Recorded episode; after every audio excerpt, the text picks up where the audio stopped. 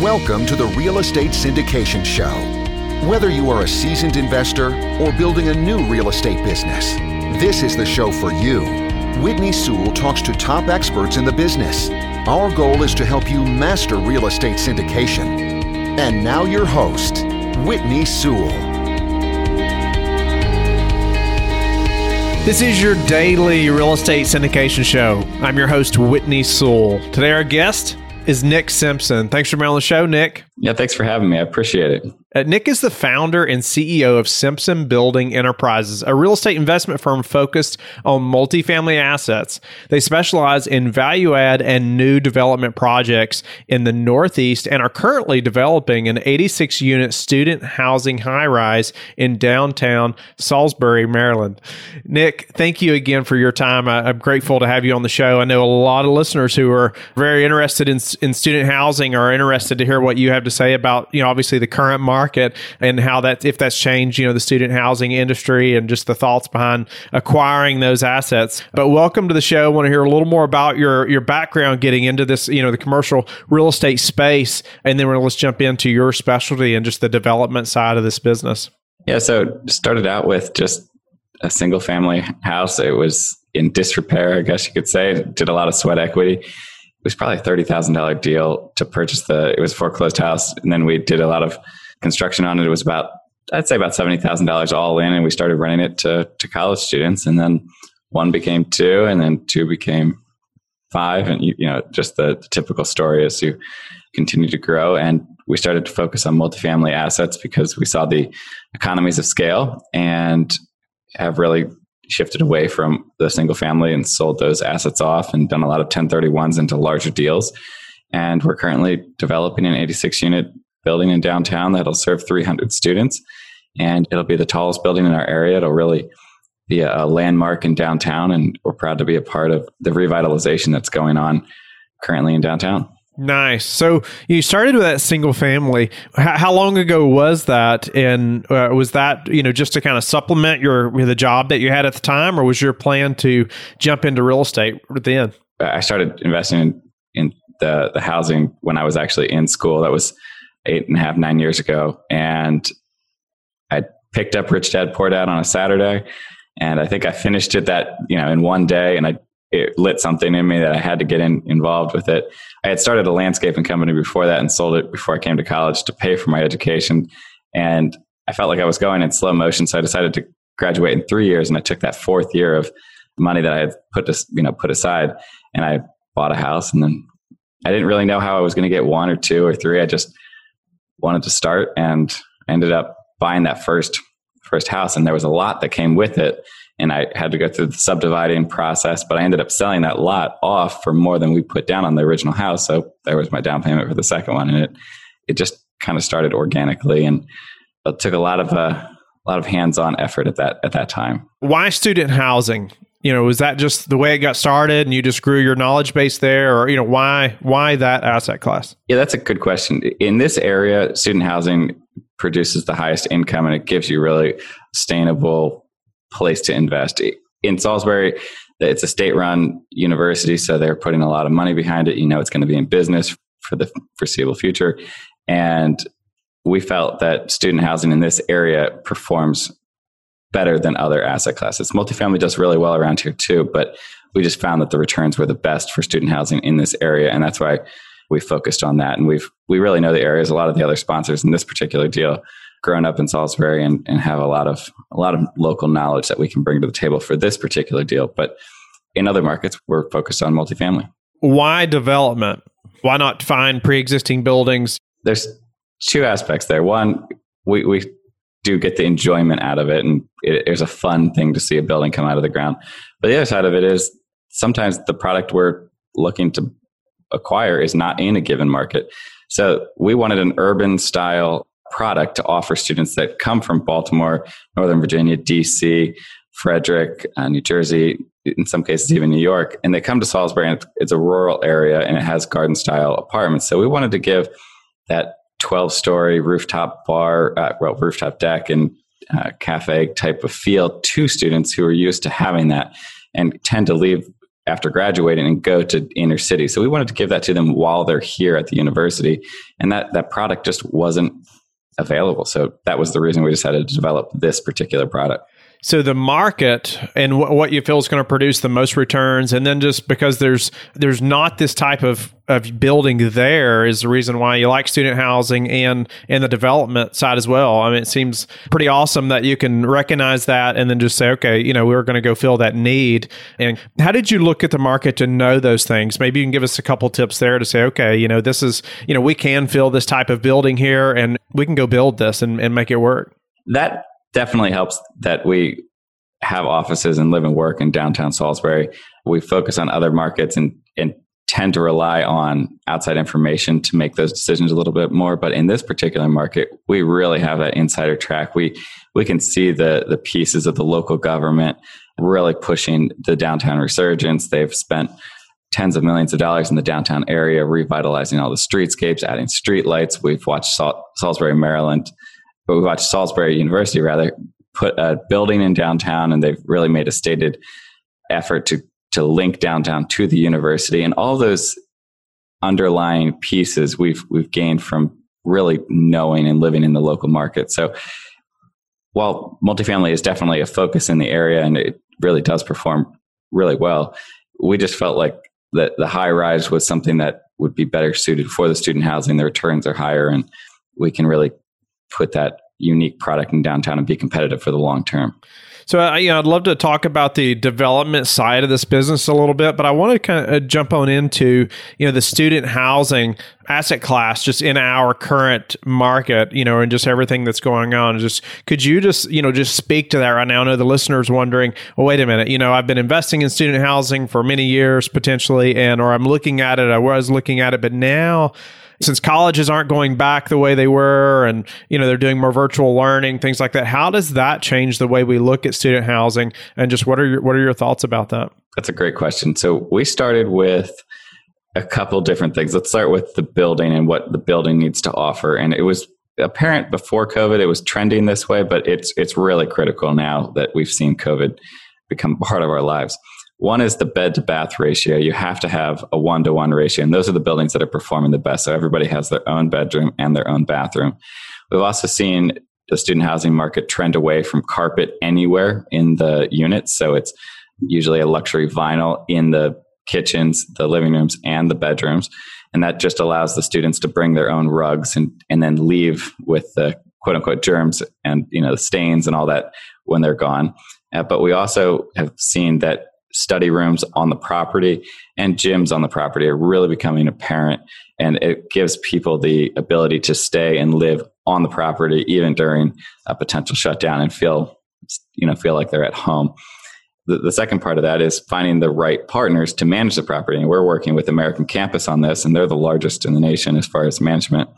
And they have a national partnership with lysol to provide the the uh, desanitizing stations. They have an opening protocol that really is robust for the cleaning, the gym equipment, and the lobbies and the elevators, and just really making sure that the property is performing as intended. And it really is important in the harder times to make sure you have those people behind you to make sure that you're offering kind of what the students are looking for. And then the other side of that, it, we've seen some universities not go back, and we've seen some go back. And, and one of the aspects that we're starting to look at when choosing markets is what exposure does the school have to a loss of income if they don't bring back students? So at Salisbury University, about 40% of their income comes from on campus housing, room and board. So their exposure is, is very high if they don't bring them back. And we like that because they can feel the impact. And we've seen them come back this year, I think, just for that reason. So they're doing a hybrid approach where half the classes are online, but the other half, like science classes that are hard to replicate, are in person. So going forward, we'll probably be a little bit more conservative. We don't want to just pick a, you know a really expensive school that might not be an ongoing concern. Salisbury University is quite affordable. It's about twenty thousand dollars for in-state room, including room and board, uh, and I think it's in the low thirties for for out of state. So we think it's going to be an ongoing concern. While some of those fifty, sixty thousand dollar a year universities, they might have a good endowment. We're just not sure that's going to be positioned well for for downturns and just a lot of different aspects you really want to get granular with to make sure that the asset is is well positioned. what's worst case there? You know if, if you have that building students come back. You know i've heard of one school that you know students came back for 10 or 11 days and then they you know sent everyone home. You know what happens then? You know you've got all these leases. How do you handle that? Fortunately we feel that when we opened the building in august of 2022 knock on wood we're all past this we don't have to have this as a as a talking right. point but if it is here uh, and that is something that we have to deal with we've seen the off campus housing perform nationwide slightly better because they're not forced to return capital. And we've seen students want to stay at school because they don't want to do the COVID thing with mom and dad and quarantine with mom and dad. And the students actually stay at campus and they have their own bedroom, their own bathroom, and they uh, they happy living away from home, but just doing the, the classes virtually.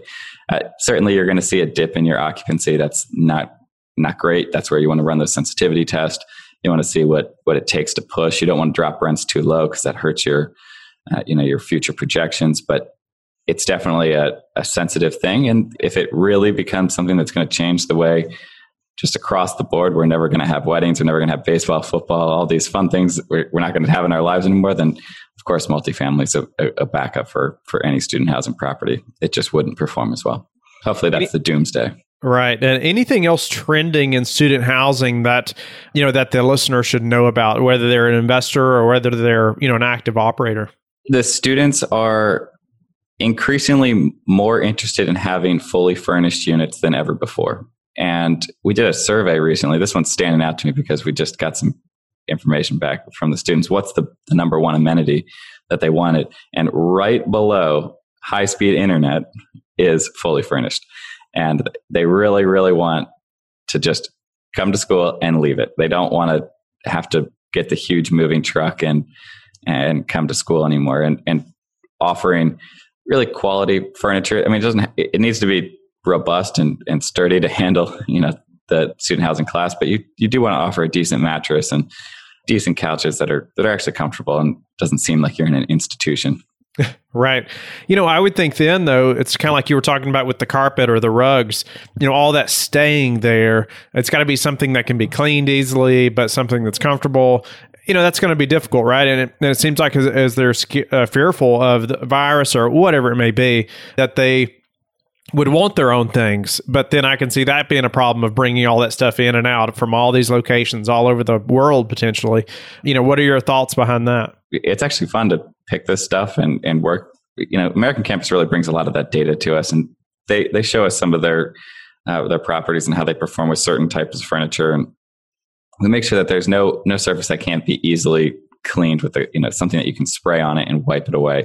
We don't do any cloth couches or even the beds have like a, a really nice covering around them that makes sure that really nothing's permeating into the mattresses and, and that way we can really wipe away those those type of surfaces and that way we can use that for for the future. But we have seen other housing complexes that have those cloth materials, and they don't look good after you know after years, and that's definitely going to hit your capex if you're trying to keep up with that stuff. For sure. Let's jump into the developer side of the business a little bit, and and maybe you could just highlight. I know you know just while we have a few minutes left, highlight you know just the track of the developer versus you know the typical syndicator or operator. You know that we talk about a lot on the show. Developing is a you know it's a different beast, kind of you know eh, eh, of its own. But you know I personally would love to know more about it as well. I know there's a lot of listeners as well, but maybe you can just speak to being a developer, the differences that you've seen and learned. Sure.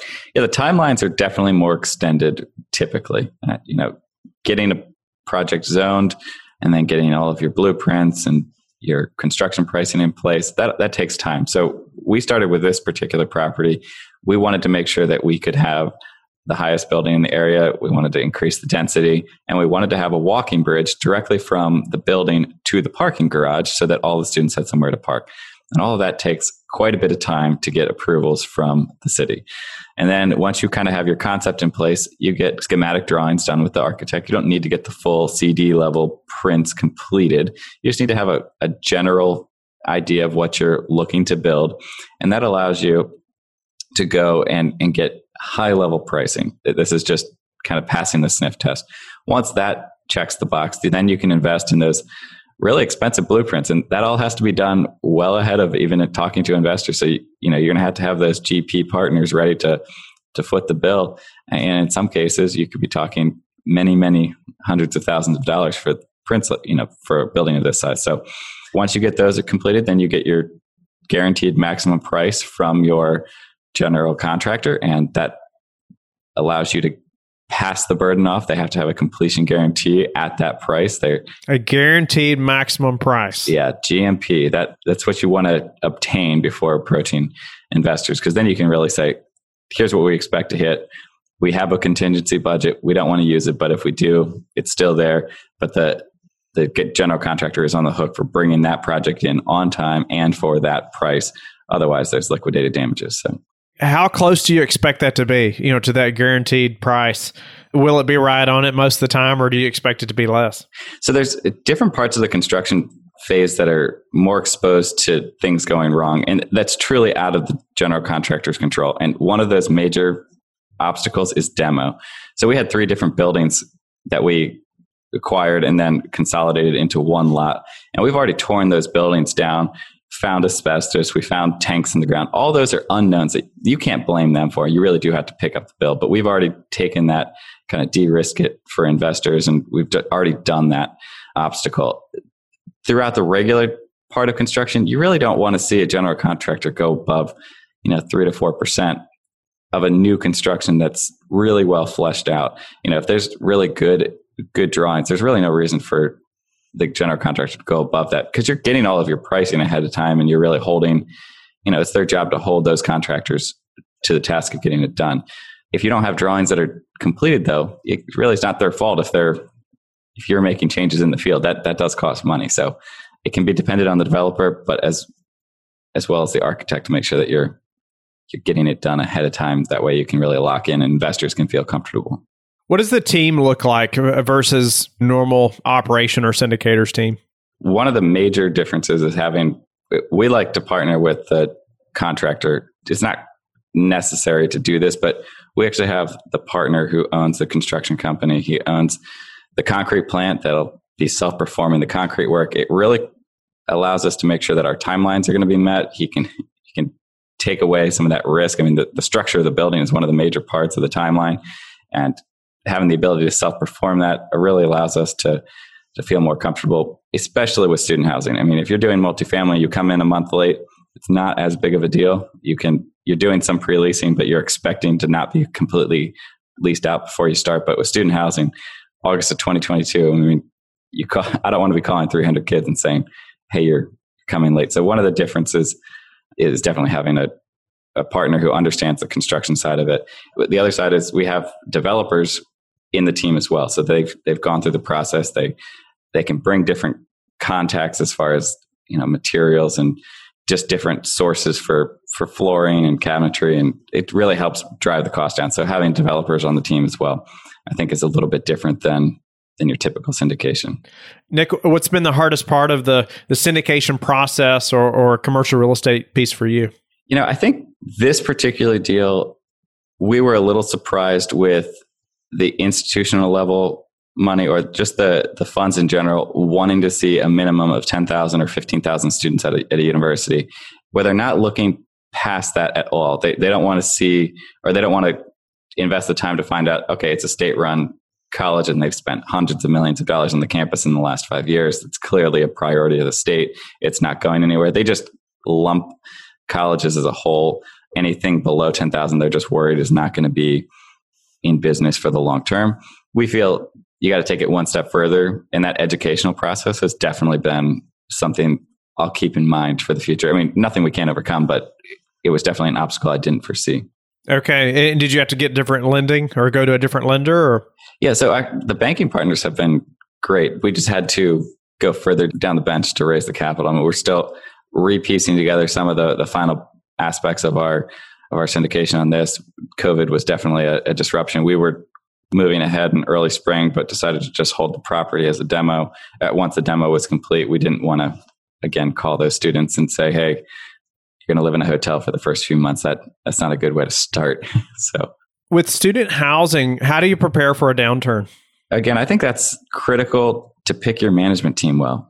Watching American Campus work, we have we're not even they're not even in, engaged in the property. They've kept us up to date with trends in the market. They have all the data behind it. And I, I really think that is the best piece of advice. I mean, sure, you want to be locally involved. You want to make sure that you're uh, watching what the school is doing and, you know, have a good understanding and good channels to get the information from the school. You really want to stay engaged and put the time in to get to know the people at the university that will be able to tell you the, the correct information. But I, I really think, and this is true even with multifamily properties, the people you're working for or working with, the management teams are critical. Knowing what you know now, what would you have done differently, say, on your first commercial real estate deal?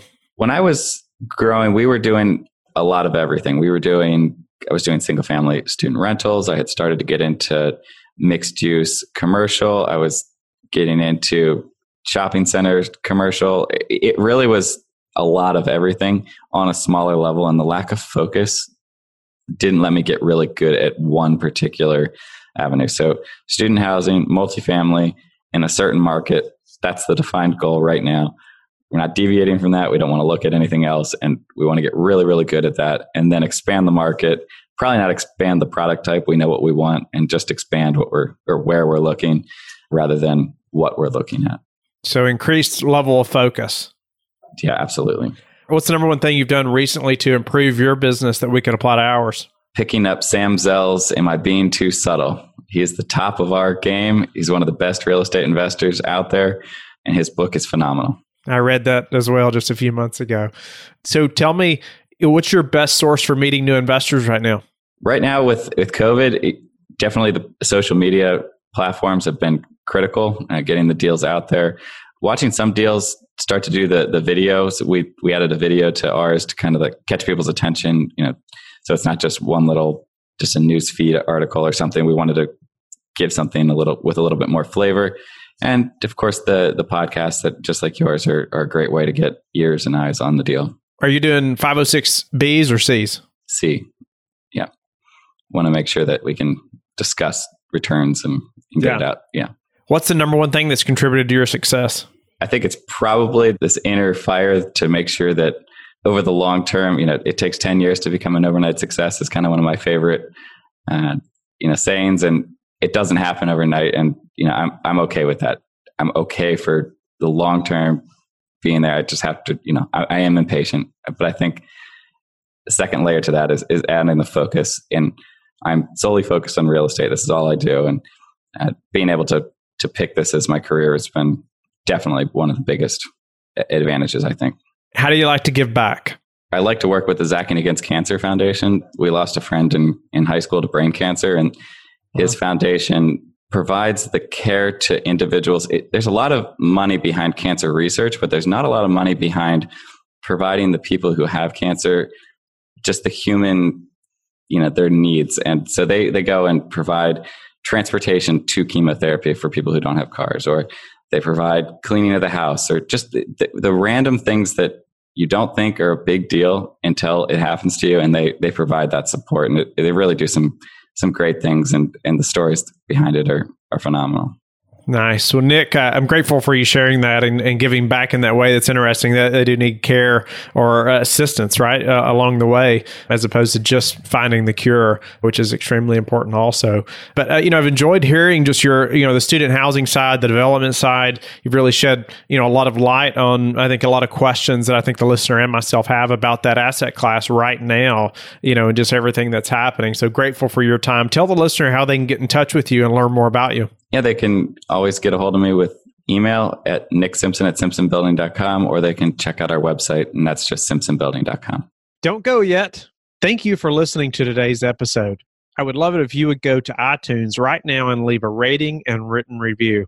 I want to hear your feedback. It makes a big difference in getting the podcast out there. You can also go to the Real Estate Syndication Show on Facebook so you can connect with me and we can also receive feedback and your questions there that you want me to answer on the show subscribe too so you can get the latest episodes. Lastly, I want to keep you updated. So head over to lifebridgecapital.com and sign up for the newsletter. If you're interested in partnering with me, sign up on the contact us page so you can talk to me directly. Have a blessed day, and I will talk to you tomorrow. Thank you for listening to the Real Estate Syndication Show, brought to you by LifeBridge Capital. LifeBridge Capital works with investors nationwide to invest in real estate, while also donating 50% of its profits to assist parents who are committing to adoption. LifeBridge Capital, making a difference, one investor and one child at a time. Connect online at www.lifebridgecapital.com for free material and videos to further your success.